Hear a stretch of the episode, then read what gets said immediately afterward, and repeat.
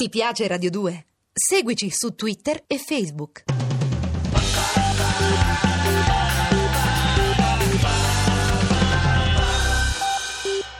Vivere e lasciar vivere può diventare un modello comportamentale se non ci si rende conto che è necessario, a livello di società civile, radunare le forze e opporsi in maniera collettivamente utile a, contro lo strapotere mafioso.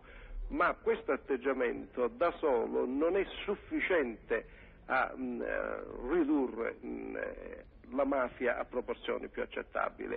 Occorre come mh, punto fondamentale di forza anche l'intervento delle istituzioni che hanno il monopolio della forza, affinché vi sia questa sinergia, questa simbiosi fra società e istituzioni che è elemento essenziale per potersi mh, finalmente riscattare da questa piaga sociale. Ti piace Radio due? Seguici su Twitter e Facebook.